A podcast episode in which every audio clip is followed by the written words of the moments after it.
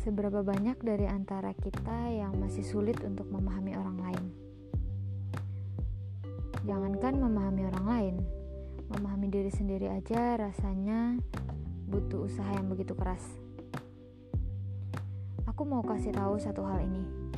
Memahami orang lain dan memahami diri sendiri merupakan suatu proses yang terjadi seumur hidup. Jadi selama kehidupan kita, kita memang harus terus belajar untuk memahami orang lain. Jadi buat kalian yang sampai detik ini belum bisa memahami orang lain dengan baik, jangan menyerah dan jangan putus asa karena itu bukan suatu kegagalan. Aku punya satu cara yang unik menurutku dan cara ini begitu berguna buat diriku sendiri dan semoga berguna juga buat teman-teman yang lagi ngedengerin podcast ini. So, let's start it. Cara unik yang aku pakai itu adalah memahami orang lain dengan melihat dari sisi psikologis dia anak keberapa. Jadi kan di dalam setiap keluarga itu ada anak sulung, anak tengah atau anak bungsu, bahkan ada anak tunggal juga. Nah, hal yang sudah aku sebutkan tadi punya perbedaan psikologis yang nyata banget dan itu tertuang ke tindakannya sehari-hari.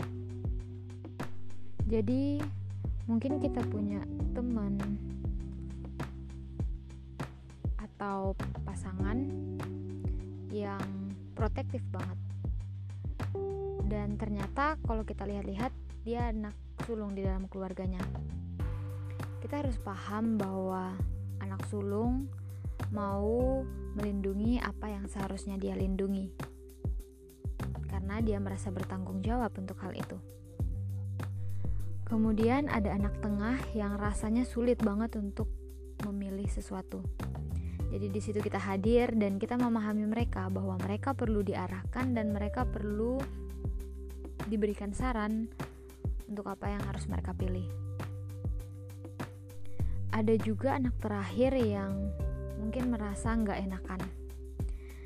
Di situ kita bisa memahami mereka, dan kita bisa memberitahu mereka bahwa menjadi berani terhadap sesuatu itu juga penting. Dan yang terakhir adalah anak tunggal dalam sebuah keluarga. Cenderung anak tunggal ini merasa bahwa mereka memiliki semuanya. Jadi kita bisa memahami itu ketika kita terlibat relasi pertemanan atau hubungan dengan anak tunggal So, ini teman-teman cara yang aku pakai untuk memahami orang lain. Melihat dari sisi psikologis mereka anak keberapa dan itu menurutku sangat berpengaruh. Semoga teman-teman juga bisa belajar dan kita semua belajar untuk terus memahami orang lain. Memahami orang lain itu nggak akan pernah buat kita rugi deh. Kecuali kita selalu menuntut balasan supaya dipahami oleh orang lain juga. So, selamat belajar dan selamat mempraktekkan. See you